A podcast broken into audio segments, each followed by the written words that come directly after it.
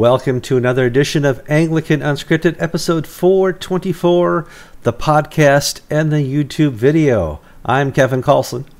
And I'm George Conger. Today's August 3rd, 2018. Okay, we're here covering the, re- the current and ongoing recovery of George. George, uh, you've had sepsis, you've recovered, you've taken lots of antibiotics. Uh, it takes a long time to, to get better, doesn't it? Yes, it does. I'm I basically hit a wall around 11 o'clock, 12 o'clock. Uh, before that, I've got energy, enthusiasm, all these things I want to do, and then comes lunchtime, and I'm dead for the rest of the day. Uh, I've been adding about an hour or two every few days to that strength schedule. Mm-hmm. I had five sermons on Sunday to deliver, plus a class on Exodus 3. And I have to tell you, Monday I couldn't move. Uh, yeah. I just don't have the, uh, just don't have the pop and the zing. The doctors tell me it'll come, but it just will take time. Five? Don't you have some uh, deacons you can pass this on to? Well, here's a joke. I actually this was quite disturbing. Mm-hmm. Uh, the Sunday before last, uh, I had to pass because I was still in the hospital. Sure. And so we switched it to uh, morning prayer, all the services, or evening prayer. And attendance fell by 45%. Now, that tells me either I've created a little cult of personality and people just come to be entertained by me, uh-huh. or we have incredibly broad but shallow uh, uh, I don't know what to make of that. But I really, but basically, I met with the wardens this week, and because I had, a, I took two weeks when we went to Jerusalem. I took That's two right. Sundays off. Sure. We had the same phenomenon. When I'm not here, this place falls apart. Mm. That's not a good thing. no, not a good thing. You, you got to work on that. Um, there's another person in charge of a big church that we need to talk about. Uh, uh, a little pope issues going on. Uh, so before we get to that, please pray for George and his continued recovery. Uh, my son finally got a job. Yay! He's going to be at the wait staff at the local uh, Sea Breeze Pizza. That should be a lot of fun. So, oh, uh, well, he, I mean, his hobbies are watching YouTube. His uh, his interests are watching YouTube, playing Halo, uh, so it's gonna be nice to finally get him out of the house. Uh, his senior year of high think school. About it. He'll just bring home the leftovers at the end of his shift for you. It's much better than Michaela, who worked at a bakery, and she would bring home uh, every every week or every couple days. She'd bring home the mistakes, and basically it's sugar. And I, you know, now that she's gone, uh, my diabetes is poof gone. George, let's talk about Pope Francis. The you Episcopalian and, Pope. The Episcopalian Pope. You and I differ a little bit on the death penalty. I, you know, I if if the state wants to kill somebody, I'm not a big deal. It's okay, whatever. I couldn't do it. I couldn't condemn a person to death if I were a judge and uh, doing murder trials. The person wouldn't be going to death row. It's I just couldn't do it. You, on the oh, other hand, it, probably it's that Midwestern liberal ethos that you were reared in. I was reared as a Minnesota liberal, and you know, a Mondale guy. Come on, it's Mondale Carter, uh, and so I just it's not like I'm a peace activist or something like that, but um, I just couldn't condemn a person to death. You, on the other hand, probably doesn't don't have a big problem with it. No, I live in Florida. um, no, I uh, I believe. Now we, we need to distinguish because there are lots of topics here. There's the morality of the death penalty. Mm-hmm. There's the proper use of the death penalty. Yeah, I'm well aware and of uh, miscarriages of justice where crooked judges, ambitious prosecutors, and god awful defense attorneys can let an innocent man or woman be sent to the electric chair. It's happened too many uh, times. We're not talking about that. No. happens. Uh, I'm t- t- I'm talking about does the state have the right to take the life of a guilty man or woman and in expiation of their crimes as punishment? I believe it does. Okay. So this has been turning around politically for a long time, and the world kind of goes back and forth on it because they see how it's been misused in the past and uh, how communists have misused it. Socialist, democratic socialist countries have used it to kill political prisoners. Uh, anybody who's read the Gulag of Archipelago certainly knows that it was used uh, in early Soviet Union to kill political prisoners. Um, the death penalty has been misused in many ways. However, within Christian theology, um, at least since Augustine, there has been a, a defense of it. If the state needs to and the state wants to, the church should allow for it. And that's existed now, what, 1300 years? So well, actually, Kevin, if you keep pushing it back, the Old Testament, there's no question about the death penalty. okay, the Old Testament. Yeah, I mean, I, I just want to talk about the Christian church sense, but you well, know, even if you look at the New Testament, uh, when mm-hmm. Jesus is brought before Pilate, Pilate essentially says, I have the right to condemn you to death. And Jesus responds, That is not your personal right, but the authority has been given to you to do this from above. Mm-hmm. Christ recognized in all four Gospels Matthew, Mark, Luke, and John, for Episcopal readers, those are the four Gospels, uh, that the state, the death penalty is a proper function of state authority. Now, Christ, his uh, sentence was unjust, it was an abuse of authority. But even in the Gospels, Jesus recognized the lawfulness of taking life. City of God, St. Augustine talks about the proper use of the death penalty.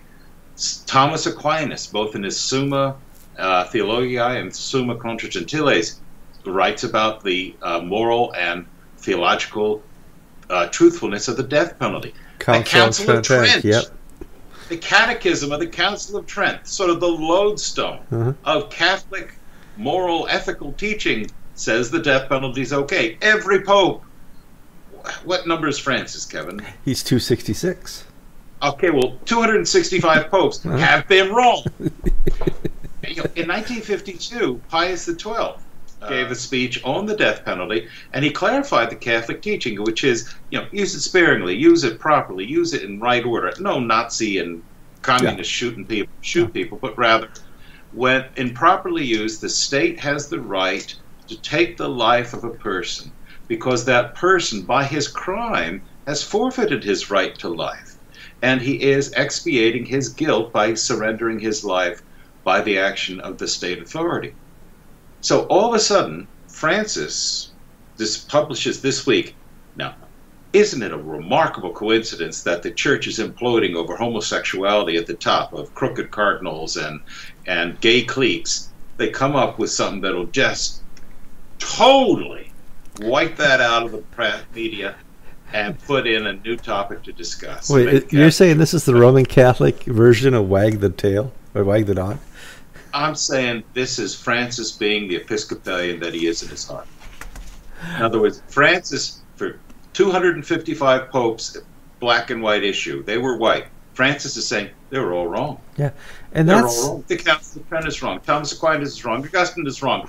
Our Lord didn't have the sensibility that I have, and it's the same way the Episcopal Church operates. Uh, oh, God is calling us to do a new thing to have transgender uh, priests or yeah. gay married priests and this and that. If Francis can do this without calling a council, without uh, having any major consultation, what is to prevent him from, John Paul II said, no women priests ever? Francis can say, oh, I think it's time. Well, and these are the big things because early on in my uh, Christian development, somebody tried to explain dogma to me. Okay. And he, he explained it as dogma is the, the Pope can create as he goes. If he finds mm-hmm. something uh, new and nouveau that he wants to institute, um, he's welcome to do it. The church allows for it up to a certain point. And I remember Pope Benedict trying to draw the line at, at that point, saying, you know, a pope can't do exactly this. All exactly. of a sudden, all of a sudden, create something new. Fran- uh, Vatican I in the 18, I believe, 70s. I mm-hmm.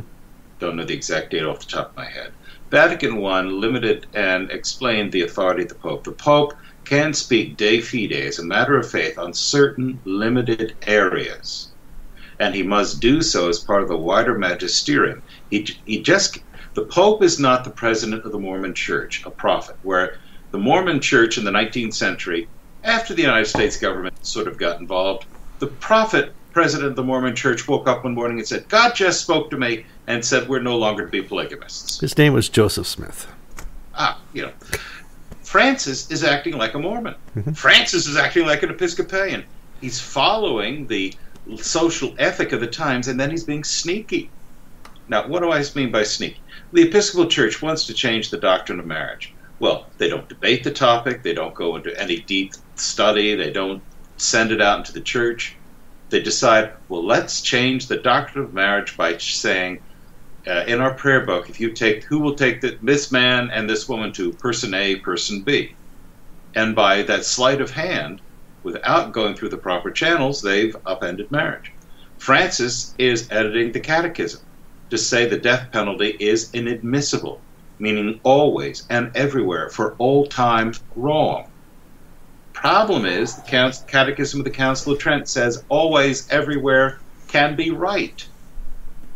So Francis, in essence, is abrogating the Council of Trent. He's abrogating the First Vatican Council, and he is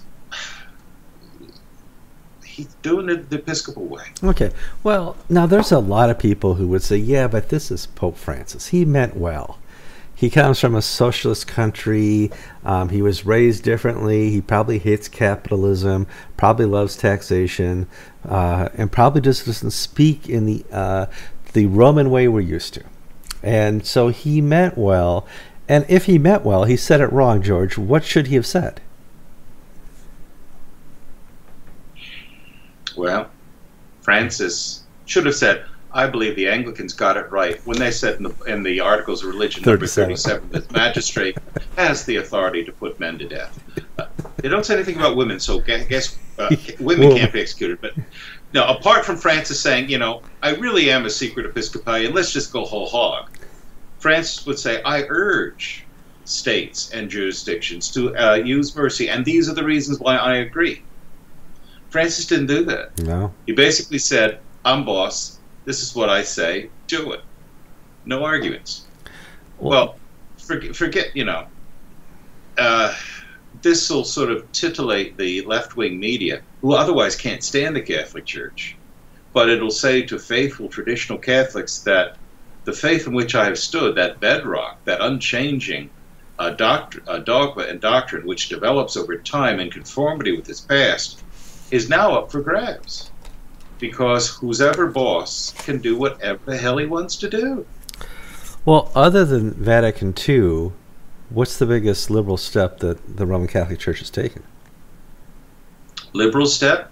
Well, in Germany, uh, they now have uh, uh, you can bring your Protestant spouse to Holy Communion. Mm-hmm.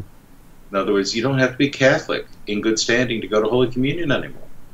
They are uh, opening the they're rethinking the whole issue of homosexuality. Of is this intrinsically disordered, not part of God's plan? To the Episcopal way, if we need it, to find a pastoral solution, to basically be nice to all the homosexuals within our ranks and allow them to have the full expression of love and God's tenderness and decency.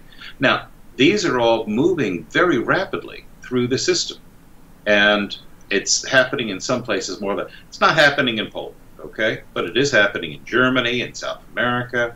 Um, you know, here, here's something to consider, and these are hard, nasty numbers, and it'll offend some people.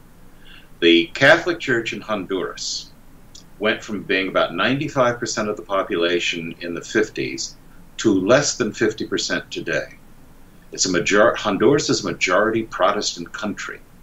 Why is that? Did all of a sudden people wake up and say, "My God, John Calvin was right"? No. No, they didn't. because the Catholic Church was so corrupt, so moribund. Right now, there's a major scandal where 60 seminarians have signed an open letter saying that the seminaries in Honduras are gay dating societies. They're not gay, and they're being ostracized and kicked out for not being part of the gay culture.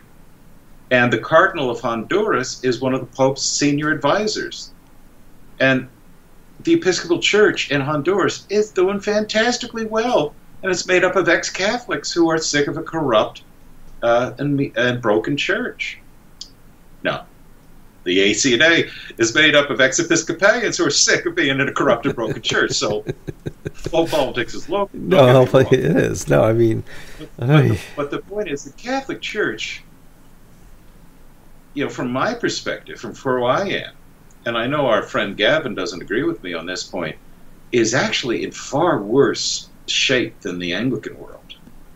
The Anglican world, we've just been public about all this. We're like that family at the next table in the restaurant who are arguing at the top of their lungs. Well, well, we're even more dysfunctional. We're just quiet about it at our table. No, I, th- there's a lot of truth to this. Uh, uh, the entire church uh, is having cultural difficulties. And you know how much they want to adapt to society. And i see this as a big adaptation for pope francis saying that you know it's a new time. We have a better ability to house our prisoners. We should not have to kill them. I, I agree and i disagree kevin. Mm-hmm. i agree when you because St. Uh, St. Paul Star Tribune or whatever, one of the, the big newspaper across the river, Minnesota. Yep. Minnesota. Minnesota had this long series about the death of the church in Minnesota, and mm-hmm. it was out all these poor Lutherans and these poor Methodists and Catholics that just have these empty buildings that are all rattling around, and oh my, we don't understand why the church is dying. Well, they neglected to mention the fact that the Assemblies of God, the Pentecostals, the Church of uh, there are churches that are growing by leaps and bounds in Minnesota. Uh, people talk about the death of the Episcopal Church. Well, yes, you go to parts of the country, it's just three old ladies and a cat. Um, other parts, it's alive and powerful and dynamic. And what it is, is this is my prejudice, of course, but it is where the gospel is lived and preached and celebrated. When a church forgets the Bible, and starts preaching what's in the New York Times Sunday op ed page, of course it's going to die. And that's happening not only in the Episcopal Church, but in the Catholic Church. Um, and many and the mainstream uh, Protestant churches. Not everybody's dying. No, where the gospel is preached, it does continue to live. Uh, and you know, Midwestern Lutheranism is a perfect example of how to kill a church. You know, that they went super liberal on lots of different issues. Uh, the Episcopal Church joined them. Uh, the Presbyterian Church is not far behind. And boy, those United Methodists are they're going to catch up in no time and you know be the super liberals too, with empty churches. Well, these you know kind of newer uh, churches, uh, what's it called? Not the vineyard churches, but uh, these you know online churches are taking over uh, in in rural America and and vineyard churches and these various churches and even even ACNA churches, even some Episcopal churches, even some Presbyterian churches. It, mm-hmm. um, we have uh, oh his name just went out of my head, so I'm going to embarrass myself. We have a good friend of this show who's Irish, who we met at GAFCON, who wrote and who gave an interview with the Australian Church Record mm-hmm. uh, about the state of the church in Ireland, and he basically said Southern Ireland the is probably now one of the least Christian parts of Europe. The Catholic Church and the Church of Ireland are dead. Absolutely dead. The Christian Christian Catholic Ireland is only now found in the movies and in novels. Yeah. It's a pagan atheist society. It's like Quebec.